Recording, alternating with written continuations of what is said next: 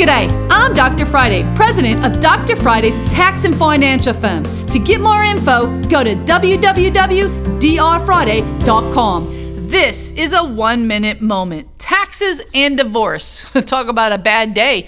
All we have to do is talk about those subjects. But sometimes we need to really talk about those. If you're in the process, or maybe by the end of this year, you will be legally divorced. Keep in mind, that means that you're going from married, filing jointly on most returns, to single. So if you've had your withholding on your paycheck coming out as married and now you're single, you're going to be short on paying taxes. Take a look now. Prepare now. Don't be waiting until that uh, tax return is prepared and then you're like, oh my gosh, I owe taxes. I've never had to deal with that before. Need help? three six seven, oh eight one nine. You can catch the Doctor Friday Call-In Show live every Saturday afternoon from two to three p.m. right here on ninety-nine point seven W T N.